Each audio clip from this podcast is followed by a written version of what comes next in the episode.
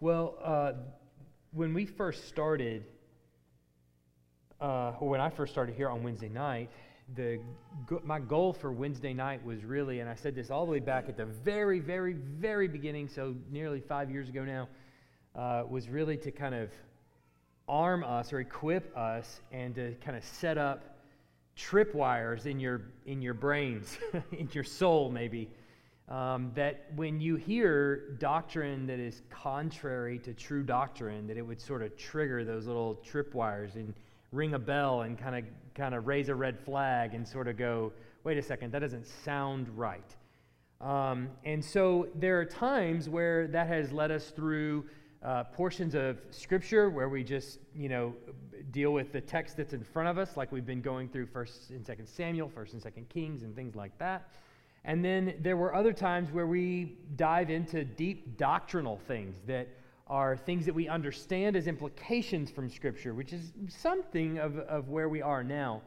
Um, this evening, we're going to be really there. We're going to be talking about the deity and humanity of Christ, the uh, hypostatic union, as it were, uh, of the human and divine nature of Christ.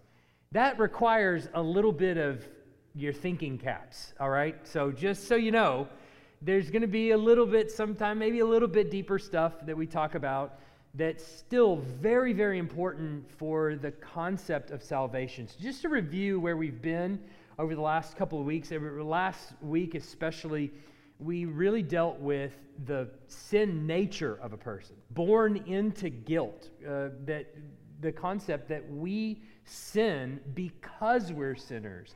We're not sinners and not condemned because when I got to a certain age, I committed a sin and that sealed my fate forever. The fact that we die is evidence of the fact that we're fallen. We are a fallen creature from the womb.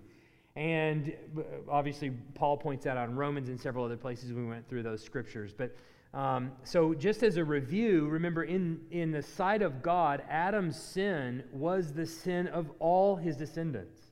So, when Adam sinned, all died all were there with him. He was the covenant head for every single person born of man and woman. That was, we were all there under Adam's seed. And so we were all, we all have to deal with that inner corruption, that immediate guilt that we have simply by being of the species of mankind.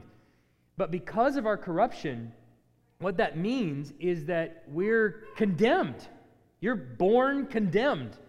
And there's nothing that we are capable of doing of overcoming that. So it's not like somebody can be born and then say, well, I'm going to make all the right decisions and I'm going to overcome all of those obstacles.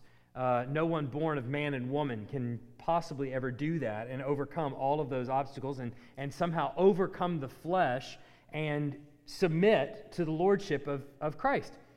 We, we all resist that by our very nature because we're connected to Adam. And so we also said, then uh, since we are born dead in our trespasses and sins, the sinner can in no way do anything that meets the perfect demands of the holy law of God. You're condemned from the beginning.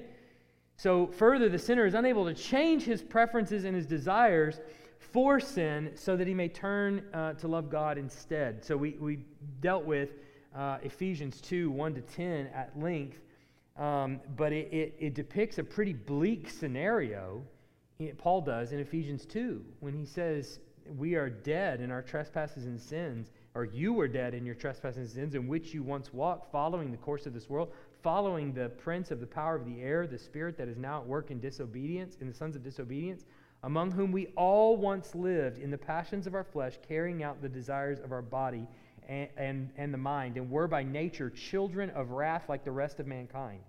And so, but then he changes in verse 4 to say, But God, being rich in mercy, because of the great love with which he loved us, even when we were dead in our trespasses and sins, made us alive together with Christ. By grace you have been saved, and raised us up with him, and seated us in, with him in the heavenly places in Christ Jesus so that in the coming ages he might show the immeasurable riches of his grace in kindness toward us in Christ Jesus. For by grace you have been saved through faith. And this is not of your own doing. It is the gift of God, not a result of works, so that no one may boast. For we are his workmanship, created in Christ Jesus for good works, which God prepared beforehand that we should walk in them. So, so Paul is, is painting this bleak picture on the front end of what humanity is connected to Adam. You're dead in your trespasses and sins. But God is the one that makes us alive. By grace you have been saved. This is not of your own doing. So we're going to take a slight step to the right tonight um, in, the, in what we talk about Jesus' nature. It seems like that will be disconnected from what we're talking about now, the salvation of humanity. We've been talking about how we're dead in our trespasses and sins before this, and now we're talking about the humanity and deity of Christ. But you understand that this topic is essential for understanding how can Jesus be the one that saves us? How can he do what we never could do? How can he overcome those things that was impossible for us to overcome? So this is sort of a, a if you will, a, a, not attractive looking little Lego piece that we got to put in there in order to build the rest of the structure, all right? This kind of has to, has to be put in there. So let's try to understand what's being said here. And, and inevitably, this is going to take us into a little discussion of this whole concept of the Trinity, which is really difficult to wrap our minds around, right?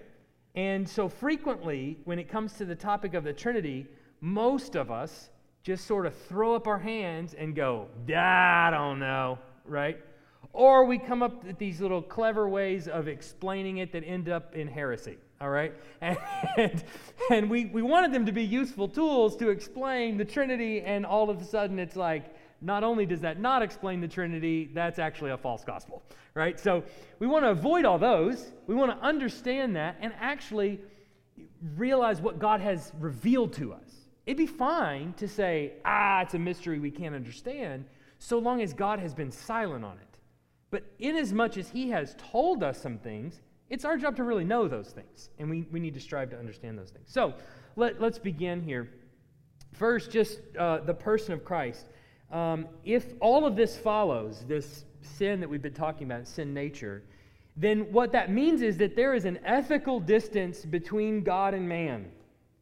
Because of the, the fall of man, there is a distance between us which we can't bridge, angels can't bridge, no one can really bridge of their own power. And as such, um, eh, or, or, or, and is as such virtually a cry for divine help. In other words, God has to help us. So, Christology, that is Christology, Christology, is in part the answer to that cry. Understanding the nature of Christ is, uh, is an answer to that cry.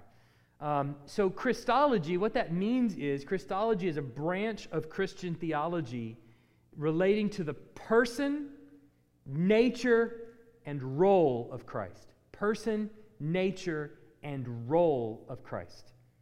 It's the study of Christ. That's what literally Christology means the study of Christ.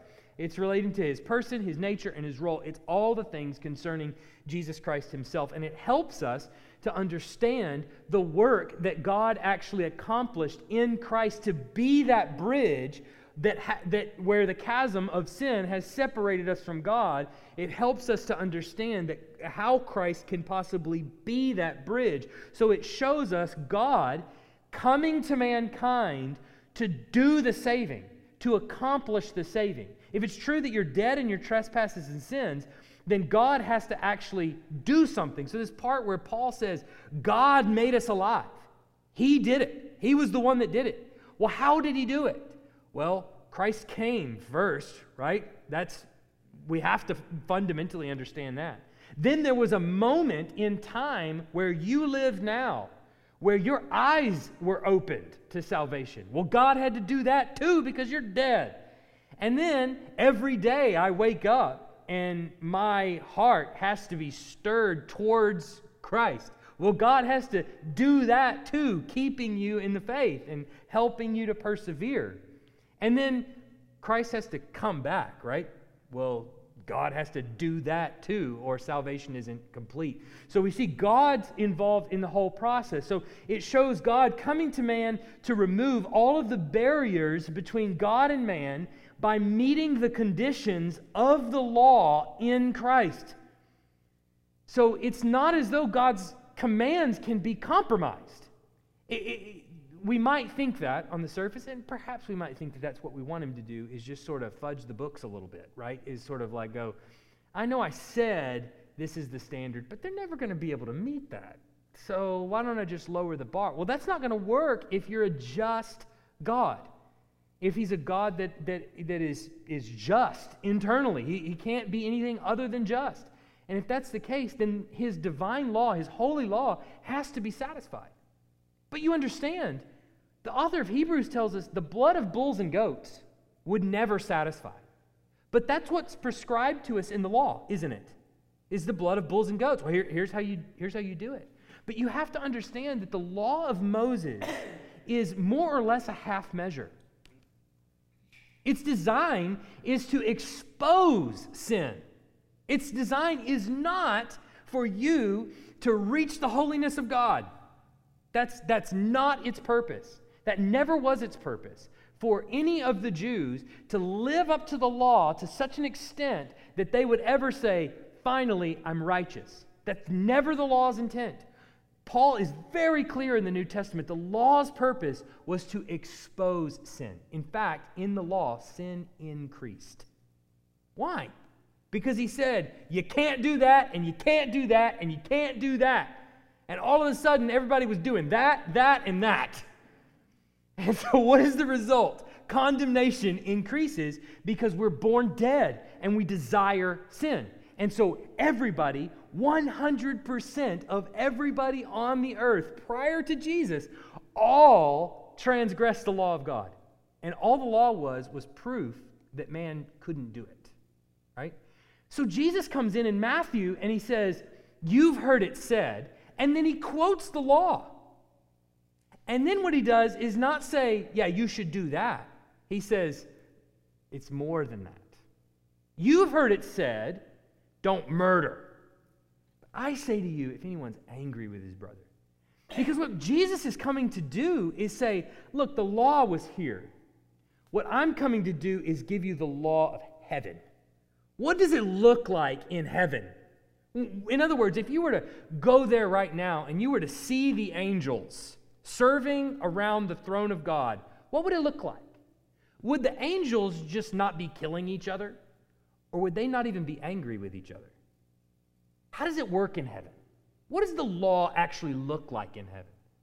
Well, if it's obeyed in heaven, then it, it, seems like they wouldn't even be angry with each other, right?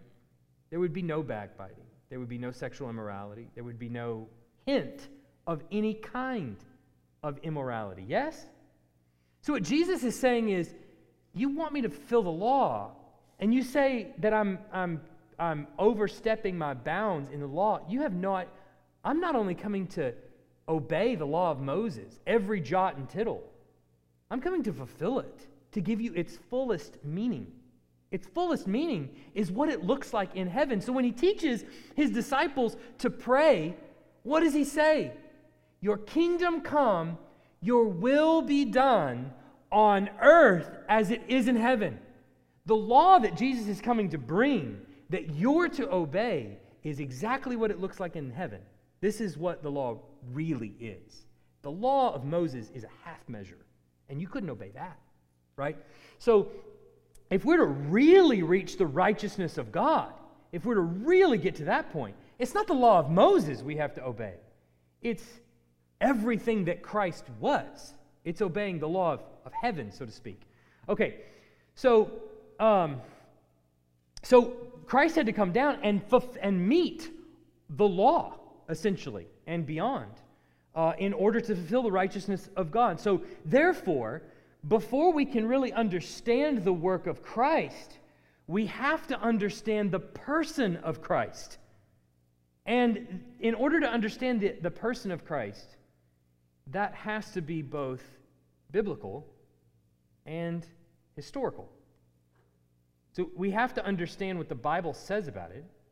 But I'm going to be honest with you as we read the verses of Scripture, sometimes we can walk away with two different understandings of what was stated there, right? So, what our job is to do is not only understand what the Bible says, but then is that consistent with what Christians have believed for 2,000 years? And what we find is these are, especially the doctrine of Christ, the church has wrestled for a long time to try to wrap its mind around who Christ is and his nature and understanding what's being said to us about him in Scripture.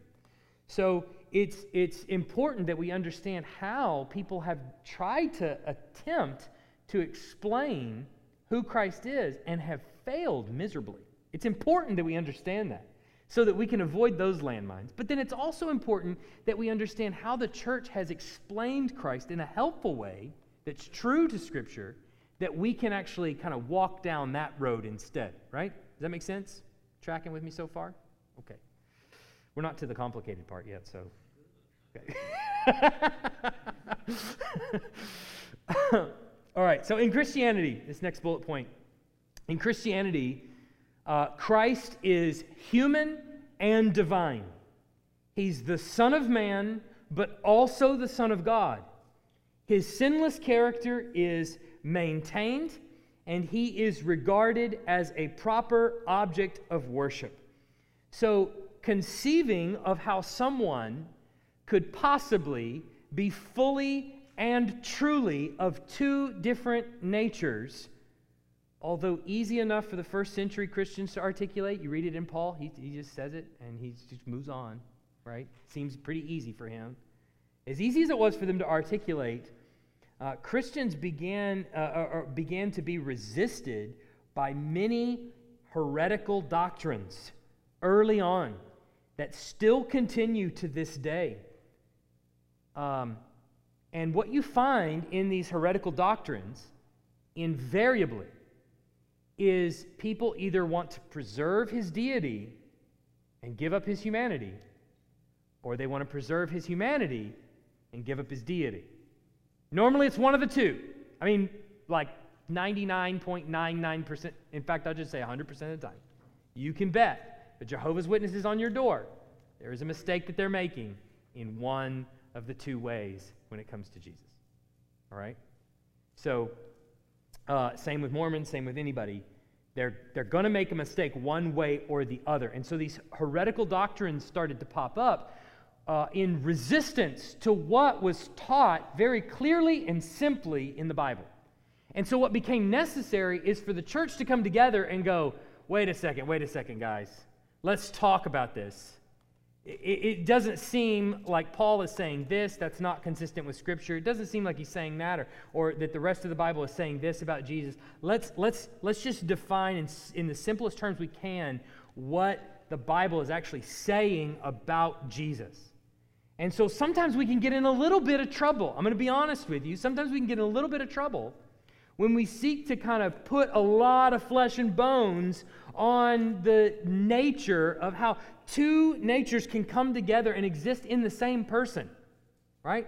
This is not the same thing, by the way, as we would say uh, you are maybe, let's say you are a brother, you are also an uncle, you are also a father, right? Like you, you, some people have sought to illustrate Christ. This is how, this is how we understand how he's God and man. You know, and we relate it to ourselves like that. But that's not what we're saying about Jesus. That's not the difficulty about Jesus. Those are titles that everyone amasses over time. That's not the same thing as having two entirely different natures inside one person. Understanding that relationship can get a little dicey. And so here's how some people have sought to do it.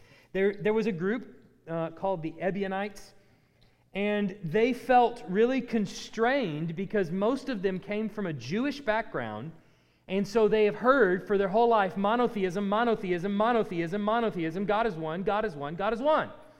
And so the New Testament writers come in and they say, well, Jesus is the Son of God he is co equal and co eternal with the Father. And all they hear from that is God is two? No, God is one. So that can't be right. And so they seek to preserve the deity of, uh, or they, uh, sorry, uh, they sought to deny the deity of Christ. And what they did is they basically said, ah, you know what? He was just a guy. He was just a, he's just a man. He was just born a man. And he was the son of Joseph. He was the son of Mary. And what we see is at his baptism, that's when, as David says about him, today I have begotten you, right? Uh, and, and God speaks from the clouds.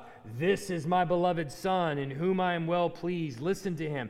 So the, the they sought to say, well, at, it was at his baptism. That's when he became God. He was essentially adopted into the Godhead at that point. Uh, because, look, God is one. So we can't have this whole Jesus walking around saying that he's God. That's, that, that can't be the case. He's adopted then into the Godhead or as Messiah. Then we've got the Gnostics and the Docetists. These are kind of, they're, they're a little different. The, the, the Gnostics, they have a, a whole a, a religious system, all right? They have a whole big religious system that we're not going to dive too much into at all. But when it comes to Jesus, both the Gnostics and the Docetists both kind of commit the same error. And the problem really is that they thought all flesh is evil. Doesn't matter what it is, all flesh is evil. All material good is essentially vile and worthless. And Gnosticism and Scientology and, and some of those other cults now have very similar connections. But anyway, um, so they see all matter as inherently evil, and so they rejected the idea of the humanity of Christ, since it involves God who is holy, and the reason he's holy is because he belongs to the spiritual realm, they would say. So, since the spiritual realm is naturally more holy, the physical realm is awful and evil and vile, how could something holy come to something that is vile? How could he be truly human? He, well, he can't be, since the flesh is evil. So instead, they said he, that he just descended, the, the God, the God the Son, if, as it were, just descended on this man named Jesus at the time of his baptism again, but uh, left him before his crucifixion. So this God was not really human. He never really became human, truly. And any appearance after that was just a kind of a phantom. It was sort of a, a just a mirage to them. It wasn't, wasn't real. So then you get the modalists. The modalists come along and they say that the Son and the Spirit are simply different manifestations of the Father different manifestations of the Father. You've actually probably encountered this one before. Um, let's see. How many of you have heard of the uh, have heard of oneness Pentecostalism? Anybody ever heard that? Oneness Pentecostalism, or, or oneness Pentecostal? Anybody ever heard the band, the Christian band Phillips, Craig, and Dean? You've heard them. Um, they are uh, Oneness Pentecostal. T.D. Jakes, Oneness Pentecostal. Oneness Pentecostalism are modern day modalists. So they basically say that God simply appeared to us in three different forms. How many of you have ever like talked to somebody who uh, may have had some experience with Christianity at some point, and they say to you, "Well, you know, th- there was God as He kind of showed us in the Old Testament. He was like angry and mad all the time." And then we got to the New Testament, and then, and then he kind of appeared to us as Jesus, and, and Jesus was uh, kinder and showed us the way. And now he appears to us as the Holy Spirit. It's the same idea that he, he, he's one God, but he just appeared to us in three different ways. Um, so, uh, modalism. You've, you've experienced this in a, in a number of different ways, but, um, uh, but essentially that's it. Uh, then the Arians come along, and the Arians were a big one. All right, the Arians were a really fierce one to really deal with. In fact, they were the biggest reason there's a whole council that comes together to kind of go, what are we going to do about Arius, who was the father of Arianism? So the Arians come along and they said that Christ is separate from the eternal Logos. So the Logos that we see in John 1 1, the Word, uh, well, he, Jesus, who we know on earth, is separate from the eternal Logos. Those are two different things. And, and while he, uh, the, the Logos existed before time, or while Jesus himself, Christ, existed before time, what he really is, is a superhuman creature. So he's, he's created by God, but he's a little better than man. He, he's not quite human, but he's not divine either. He's something different entirely. He's this sort of superhuman creature that he really wants us to be. And, and that's what the ideal picture of man really is. And so, um, what happens is in about 325, the church comes together at the Council of Nicaea and they say, We've got to put it, we got to we got to put some flesh and bones on what the Bible is actually meaning about the incarnation of Jesus, what the nature of Jesus really is. And it all was around Arianism. And how do we confront Arianism and really say definitively, we don't believe that? That is not what the Bible is saying about Jesus. And so the Council of Nicaea comes together in 325, and uh, they produced out of the Council of Nicaea the Nicene Creed. Now, here's what I'll say about creeds, um, just really quickly. Creeds have a, a, a how do I say this? Uh, a tenuous relationship with Baptists. All right? Some Baptists really do, like them and love them and needed them. Some Baptists have pushed against them and not wanted anything to do with them. The problem is that uh, Jehovah's Witnesses and Mormon, Mormons, which you face routinely and will face routinely, are modern day Arians. And the way to defend yourself against Jehovah's Witnesses and Mormons is to know what the Council of Nicaea said about Arianism some 1700 years ago. It's really important that you kind of understand what's being said in the creeds of the past because that's how Christians were taught. Was they committed these to memory so that when a person came and said XYZ about Christ that is in error, the Christian could go, no way, ABC. This is, this is what is true, not that, right? That infringes upon the creed that I know. So, um, so they created this Nicene Creed in, in an effort to really teach the church hey, commit this to memory. This is what we believe about God. So we summarize the biblical teaching about the person of Christ this way Jesus Christ was truly God and truly man in one person. And he will forever be so. So wrap your head around that for just a second. Truly God, truly man. Prior to the incarnation, there was no human body in the Godhead. Now there is. Understand that? Jesus will forever be truly human and truly divine. Prior to the incarnation, he was truly divine. After the incarnation, he is also truly human. What's that? Yes. Yeah. He, te- he shows Thomas the scars, flesh and bones. We're going to talk about some of those things in just a second. But essentially, that's it. Okay, so here's what the Nicene Creed helps us to understand the relationship both between in, in, Christ's two natures, but then also how, the, how, how Jesus is also God, and how we can believe that there are three persons in the Godhead, but only one God. All right, so let's see if we can maybe explain a little bit of that as the word helps us understand it. Uh, this is the way the Nicene Creed says it. They state that the Son was and is before all worlds, okay, so that's prior to any created thing, God of God, light of light, very God of very God, begotten, not made. You can tell what they're what, what, are they what are they trying to emphasize here? They say it a thousand times, and why are they why are they saying it a thousand times? We really want you to get this. All right, I'll say it 18 different ways if I have to. He's God of God. Okay, so here's God the Father. What, what was begotten from God the Father? God. All right? Eternal, coexistent with the Father, co eternal with the Father.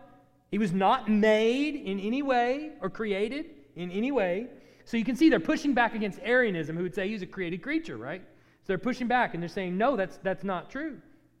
He's begotten, not made, being of one essence with the Father. One essence, you could also say one substance, one essence, one substance with the Father. let's, let's look at a few verses where they get this from. They get this crazy idea here from. He is the radiance, uh, Hebrews 1 3. He is the radiance of the glory of God and the exact imprint of his nature, or you might say, his essence, his substance and he upholds the universe by the word of his power. This is Christ we're talking about. After making purification for sins, he sat down at the right hand of the majesty on high. Okay, 2 Corinthians 4 4. In their case, the God of this world has blinded the minds of unbelievers to keep them from seeing the light of the gospel of the glory of Christ, who is the image of God. He is the image of God himself. Uh, Colossians 1 15 to 20. He is the image of the invisible God. So, what is Paul saying about him there? He is making visible what we couldn't see otherwise, right? But otherwise, the exact imprint of his nature, he's saying. Firstborn of all creation. See, that's right there where we read that part of the verse, the firstborn of all creation, everybody goes, All right, I'm going to go this way and think this about Jesus, and you're going that way. And we both said, Yeah, we agree. He's the firstborn of all creation. We mean two different things by it, right? Us and Jehovah's Witnesses, us and the Mormons, they, they mean two different things, okay? So that's why the Nicene Creed was kind of necessary to help clarify some of this. The firstborn of all creation. For by him all things were created. Well, that rules out him being created, doesn't it? Doesn't it? Yeah. It rules out him being created if by him all things were created. Did he create himself? That doesn't even make sense. Uh, in heaven and on earth, visible and invisible, whether thrones or dominions or rulers or authorities. Well, certainly he's a ruler or authority, and Paul's saying that. So obviously he's not meaning that that he's the firstborn creation.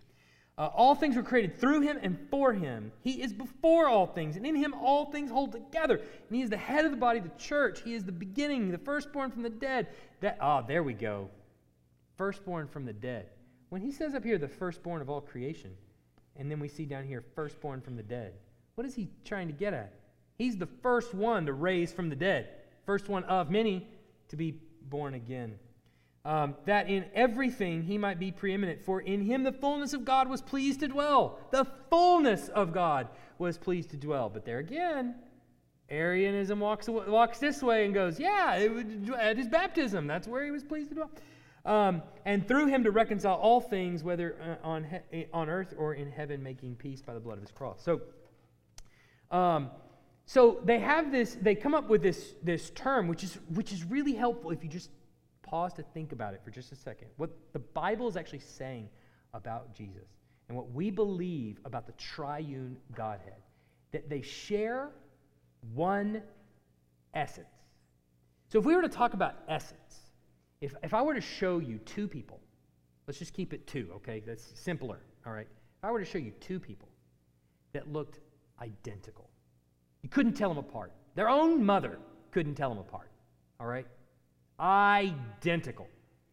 They had the same tenor of their voice, they had the same mannerisms, they had the same likes and preferences, they wore the same clothes.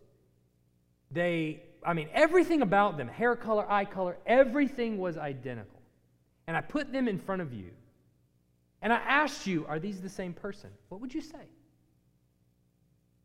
No. Why? Everything about them's the same, Shannon. They like the same things. They look the same way. You can't tell them apart. Their own mother can't tell them apart. And you're telling me that they're not the same. Well, why are they different? What? So, so, okay, so, so we may not even be able to get to it, right? We might be able to say, look, they're identical twins. Their DNA is the same, but they're different. Okay, the difference between those two people is what we call essence. That's substance, nature. I don't know what it is, maybe. I can't even put my finger on what it is, but the essence of the two are different. We're saying the exact opposite about the Trinity. While they are two persons, three persons, the essence is the same.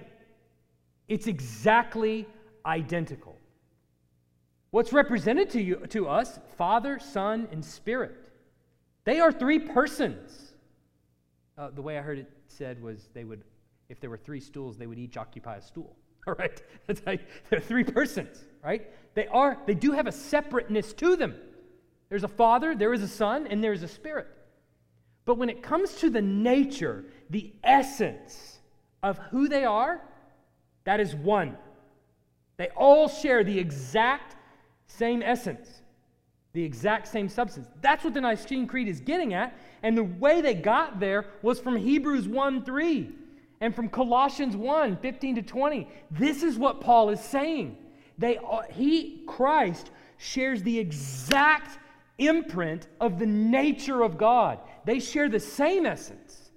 So much so that Jesus can stand in front of his disciples and can say, If you have seen me, you have seen the Father. Wait a minute, you say. Jesus, you've got a corporal body. You have a so you have skin and bones. The Father doesn't have skin and bones. What do you mean if I've seen you, I've seen the Father? You you obviously look different. I can't see the Father and I can see you because you have a body. But what Jesus is saying is, I am the exact imprint of his nature. My thoughts are his thoughts. My will is his will. My desires are his desire. We have the, ex- have the exact imprint of his nature so that if you have interacted with me, you have interacted with the Father. Savvy? Tracking? All right.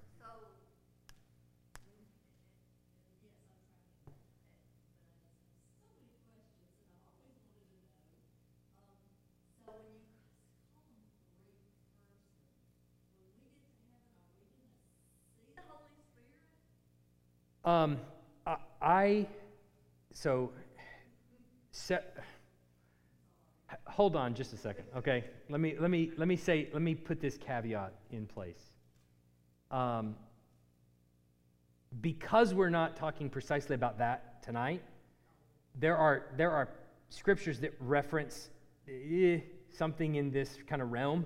All right, so I would say that I don't have those in front of me, but at the same time, here, here's kind of the gist that I think we should expect. And this may be a little bit more controversial and lead us down a rabbit trail, so hold, hold on for just a second.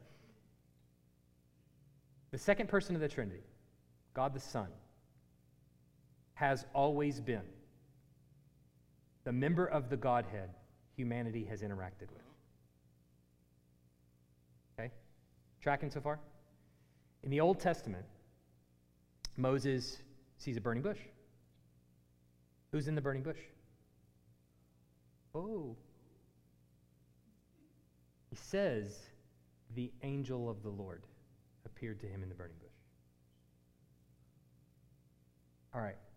So, no, no, no. Not semantics. Very important that we understand the angel, not an angel of the Lord, didn't say that, the angel of the Lord. And in fact, not only does the angel of the Lord appear to him, showing that he is different than an angel of the Lord, the angel of the Lord says, Take off your shoes. The ground you're standing on is holy ground. So then he gives him the divine name I am that I am. Uh, you tell them I am sent you.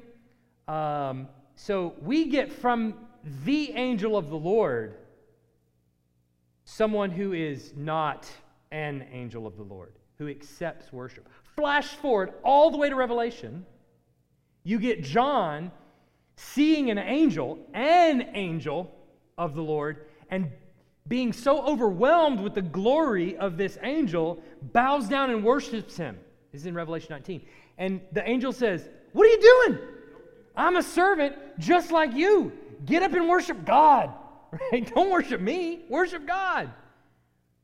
So the reaction of an angel of the Lord versus the angel of the Lord is entirely different throughout the Old Testament. The angel of the Lord expects you to take off your shoes when you stand in front of him. The angel of the Lord that, that is standing in front of Joshua when Joshua says, Are you on? Are you for us or against? Right? And he says, No. like, neither. I'm, I'm standing in a different place. That, the angel of the Lord appears before him, right? So these are, this is a, a, a, a we call those Christophanies. So I, I, I'm not necessarily prepared to go exactly there, but I would say the second person of the Trinity has always been, and I would say will always be, the one we interact with throughout time, since Father is invisible.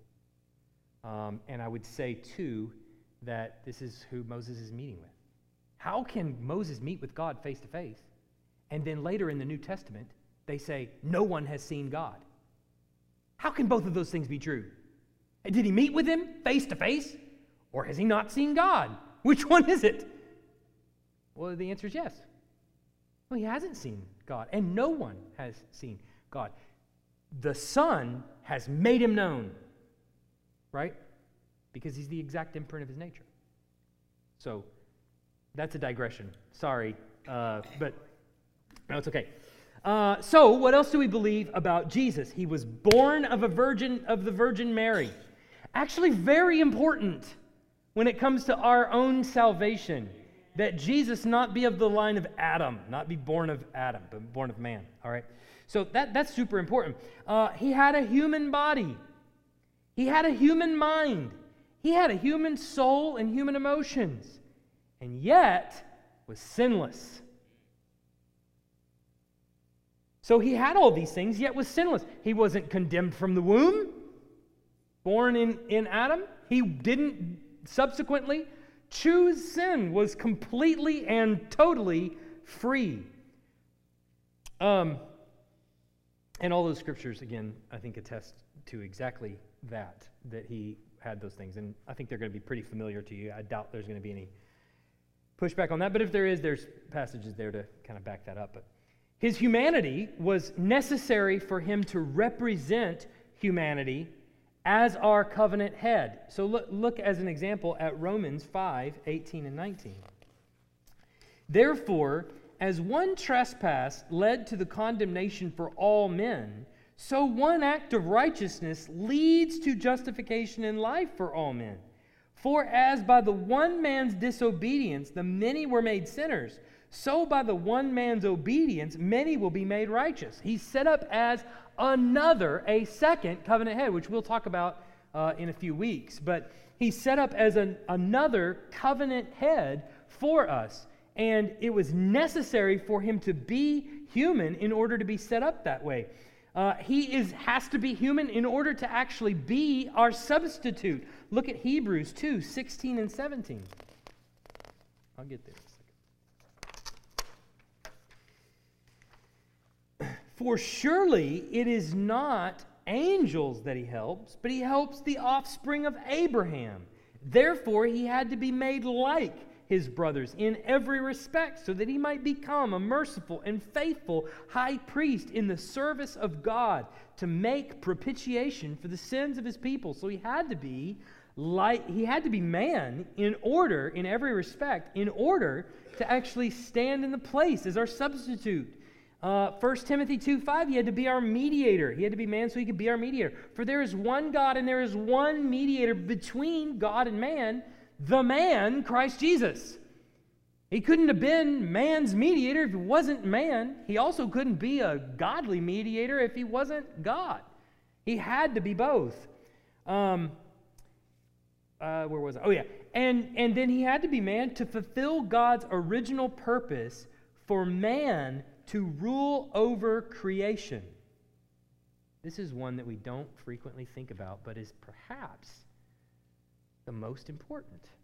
And it make, helps us understand the Bible, actually. What was man's intended role in the beginning? God created man in his image, and he said, Let them have dominion. The goal, the role for Adam and Eve was to rule over creation and to spread the glory of God around the earth. That was their job, right? Basically, to turn all their progeny, all their kids, into worshipers of the one true and living God. That was their job. Did they accomplish that job? No, because as representatives of God, as you might say, son and, son and daughter of God, born from God, they instead chose to rebel against God. An unclean thing, a serpent, came into the garden and Adam didn't chop its head off. Right? The serpent was crafty and snuck in and tempted them. But when we get to the end of the Bible, in the book of Revelation, at the very end of the book of Revelation, we see a new garden with a new tree of life. And in this new garden, what's really interesting about it is the gates stay open and the nations stream into it. What doesn't enter into that garden? Any unclean thing. Why? Because Christ is the new Adam. And what has he established for us to do? I want you to see just a couple of these passages which may help to make sense. Let's look at Hebrew, Hebrews 2, 8, and 9. Putting everything in subjection under his feet, now, in putting everything in subjection to him, he left nothing outside of his control. At present, we do not yet see everything in subjection to him, but we see him who for a little while was made lower than the angels, namely Jesus, crowned with glory and honor because of the suffering of death, so that by the grace of God he might taste death for everyone. Matthew 28 18. Jesus came to them and said, All authority in heaven and earth has been given to me. Uh, Ephesians 1:22, he put all things under his feet and gave him as head over all things to the church. And he said, uh, Luke 19, 17, and he said to them, Well done, good servant, because you have been. What, what, what is this a picture of, by the way? Luke 19? This is judgment. This is a picture of judgment that he's given to them. This is what's said to them. Well done, good servant. This is what we all hope will be said of us, right? Because you have been faithful in very little, you shall have authority over 10 cities. Now, who's ever read that and gone, What? 10 cities? What are you, what are you even talking about? What does that even mean? He's appointing his servants, those who have been faithful, rulers over the created order. Jesus is. Jesus, as the new Adam, is doing what? What Adam failed to do. And what is he empowering his church to do? His people, his body. You, acting like him, are to go out and share the gospel with people and make worshipers of Christ, right? You're doing what Adam was appointed to do to begin with, but now you're empowered by the Holy Spirit to do it. So, the reason that Jesus had, one reason Jesus had to be man is because he had to restore that role that Adam was appointed to and restore you to it. You get it? Understand? Tracking with me? Okay. Um, to rule over creation. Okay. Um, his full deity was necessary, and I, I kind of gave some scriptures in there just to kind of support the full deity of, of Christ. We can go through that in a little bit if we want to uh, his full deity was necessary to bear the full penalty of God's wrath for man's sin, to actually save humanity, since salvation is from the Lord. Jonah 2 9 tells us that salvation is from the Lord, it all comes from him. He had to be, he had to be fully God in order to actually save, because that comes from God um, to be a mediator between God and man and to reveal God to us. If he is not also fully God, then that means we have no salvation. So there are a number of ways in which you will encounter various doctrines mm-hmm. that will seek to compromise one or the other. And I get it when we talk about Christ being of two natures, that's the thing that sort of like really stretches the boundaries of our mind. But let me give you an example or some examples of where this comes upon you and you sort of sometimes we're tempted anyway, to buy it hook, line, and sinker. All right? Here we go. You ever seen someone illustrate the Trinity by a three leaf clover? You ever seen this? You ever seen this? Oh, so, okay, this, this is one. There's another one that's an egg. There's another one that is, uh, uh, uh, let's see, uh, water is another one, or H2O is another one. There's a few of them like this, right? The illustration kind of goes like this. Here's a three-leaf clover, all right? Uh, you got you got the Son, you got you got the Father, and you got the Spirit, right? And they're all part of one clover. So here is the Trinity. This is an example of the Trinity. The problem is, let me just take away two of those petals, and let's just give you one petal. Do you have a three leaf clover? You don't. Jesus is the exact imprint of his nature. Is that what the Bible says? That he's one petal of the three leaf clover? No. He's the exact imprint of his nature. What you have here is one petal of a three leaf clover. You don't have the whole three leaf clover, you have one petal of a three leaf clover. Okay? It doesn't work. If you were to crack open an egg, people say, okay, you got the shell, you got the white, and you got the yolk, right? That's the Trinity right there. Well, no. If I were to, if you were to wake up in the morning and I were to say, I'm making you breakfast, I'm making you scrambled eggs, and I give you a pile of shell, are you going to eat it? And I'm going to say to you, it's eggs? No. That shell isn't the exact imprint of the nature of an egg. No. It's not even the best components of the egg. It's merely the carrying device, right? That is not what we believe about Jesus. Um, these are all ways of illustrating the Trinity that just end up, in the end, failing to actually represent what we believe about Jesus and instead represent a false representation of the Trinity, exactly what is condemned at Nicaea, exactly what the church is coming together and saying that is heresy. If you teach that and believe that, that is absolutely false doctrine. So, really, when we get down to it, what on this earth could I sit before you as three that all shares the same essence? Nothing.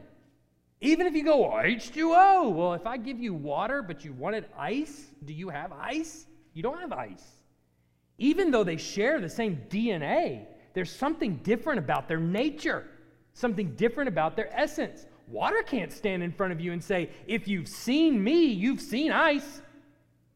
It doesn't work that way. If you've seen me, you've seen steam. It doesn't work that way either. Right? Questions?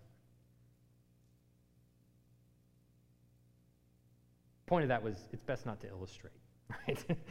we don't have good illustrations of Trinity. Go ahead.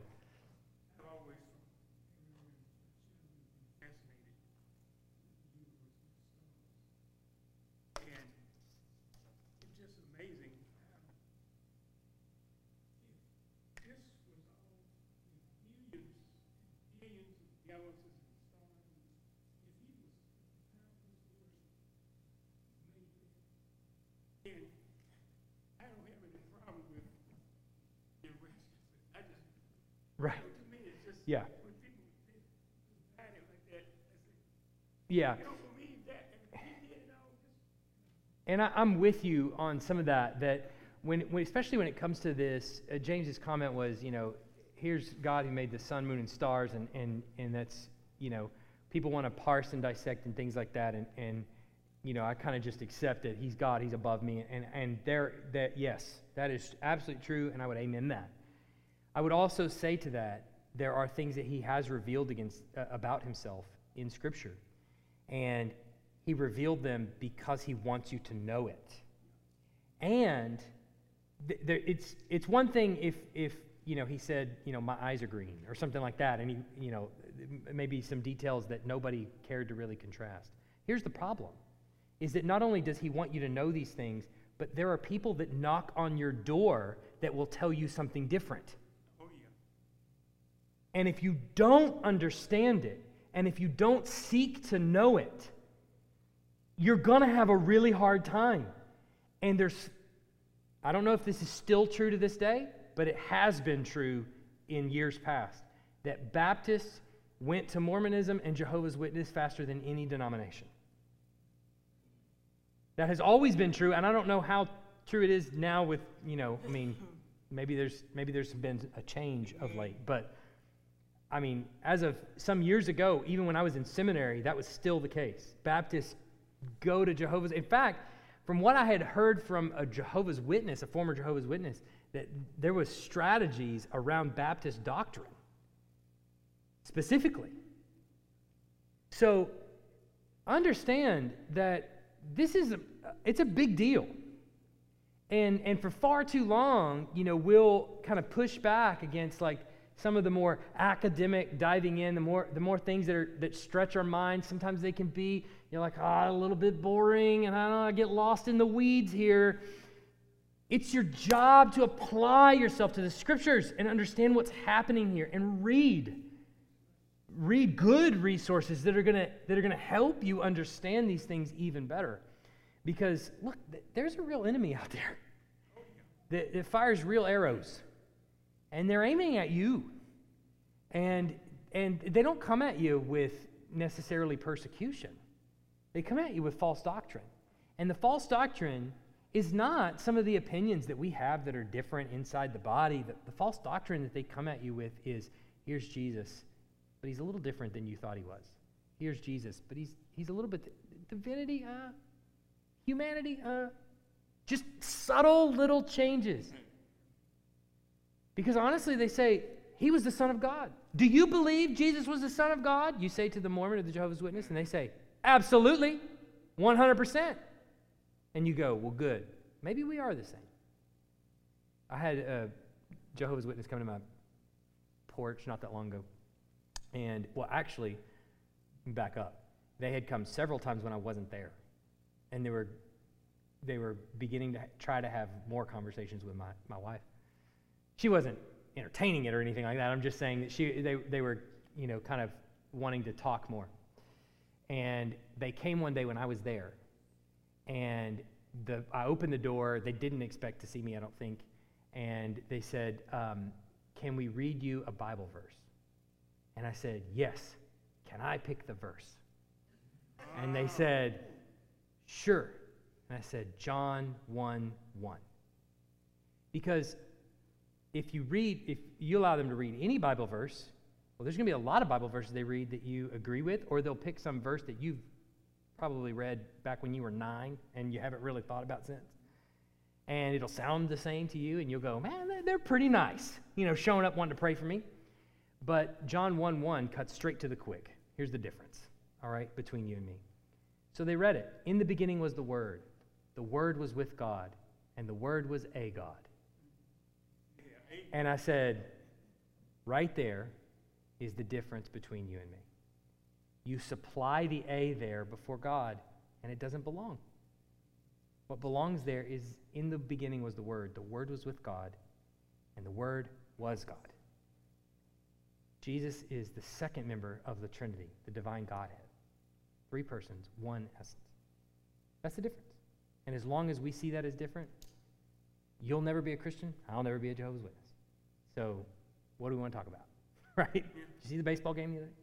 Um, but it cuts to the quick, right? But they will, they will stand on your porch and they will say all the same things you do until you think, well, they believe just like me. I don't understand what the big fuss is. They believe Jesus was the Son of God. They mean two different things when they say something.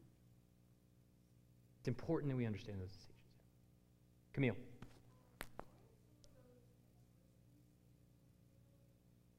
To start with, these that are on the back of this packet. Um, so this will kind of walk you through Jesus being uh, God and not only just being God and man, but how we're saved, all the things necessary for salvation. Now, let me get to that. Okay.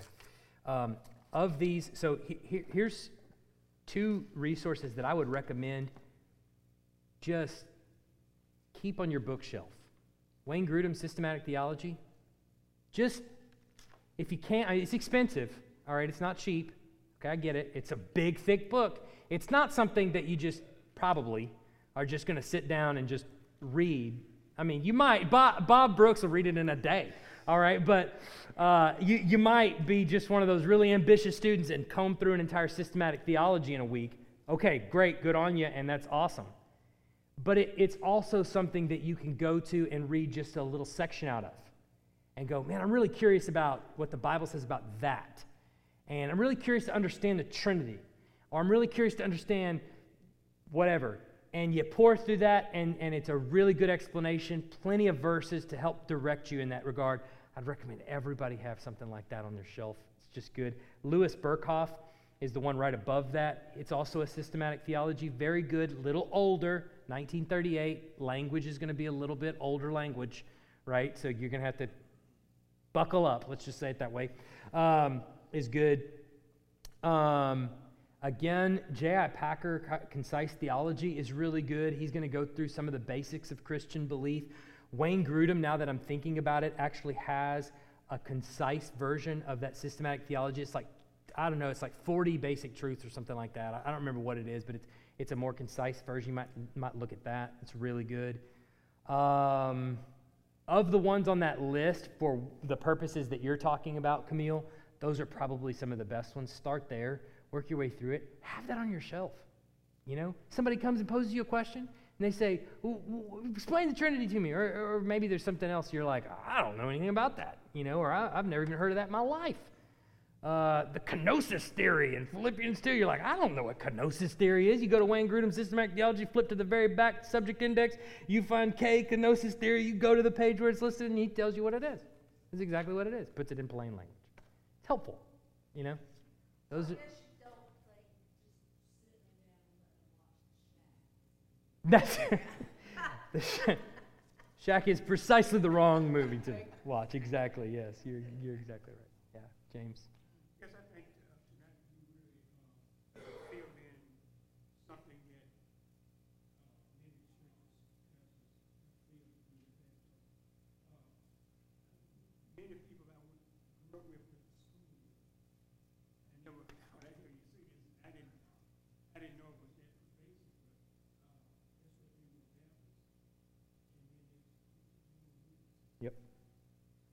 I'm telling you right now, you get so you got a in in the Baptist church, you have a church of people who read the Bible, right?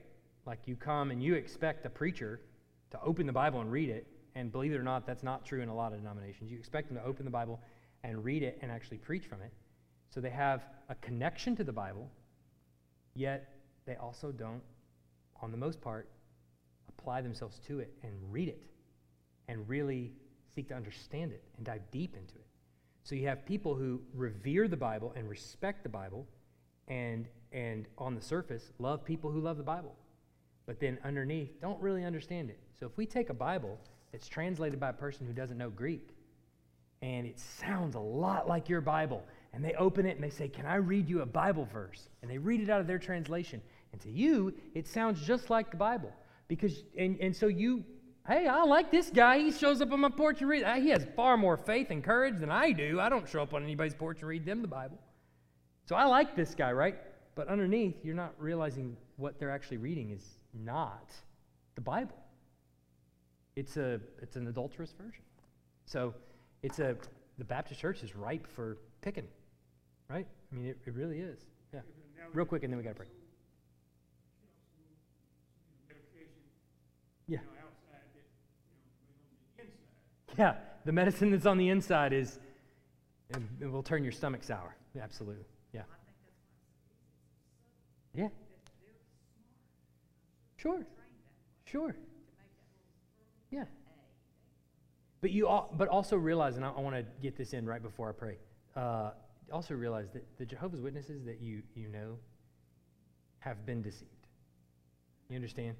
Like so, so they're telling you their gospel, most of them, unbeknownst to them, have been deceived. The blinders have been. There's a, there's a, a greater responsibility in teaching. The heretic, the Charles Taze Russell started Jehovah's Witnesses. The, the, the, the people up at the top have much more to answer for, right? So understand that when they show up on the porch, my goal is to not just shut them down. And, and me and the Jehovah's Witnesses had a 30 minute conversation about why that A shouldn't be there. Right? And, you know, that, that, so it was, it, I hoped for it to be a good conversation. And I said, please come back. And one of the girls was kind of like, wait a minute. and so I was really praying for her, you know. Uh, I think this one I'm too far gone, but this one maybe, you know. Um, but, you know, she never came back. But that's the thing is like, is really, I want them to, I want to have a conversation with them because they've been blinded. It's not that they're just like showing up on the porch trying to like deceive you. You know, they don't realize they've been deceived for the most part. And so, you know, you really uh, take that to consideration when you're sharing the gospel with them. It's not just to shut them down or win the argument or anything. It's really to help share the gospel with them, the true gospel. Yeah. All right, let's pray. Heavenly Father, we thank you for time to come together and talk about what we see in your word, what's revealed time and time again, and what is absolutely fundamental to our faith that you sent your Son, eternal, begotten, not made, God from God, light from light, true God from true God, to come to us and save us, to take on flesh, to bear your wrath on the cross in our place. And we come together every Sunday to celebrate the fact that not only did he do that, but that he didn't stay dead, that he rose again on the third day. We are so grateful for the gospel. The fact that in Christ we have salvation, forgiveness of these sins, and eternal life in the age to come. We are grateful for that. And may we celebrate that more and more as we grow to know you more and more. In Jesus' name we pray.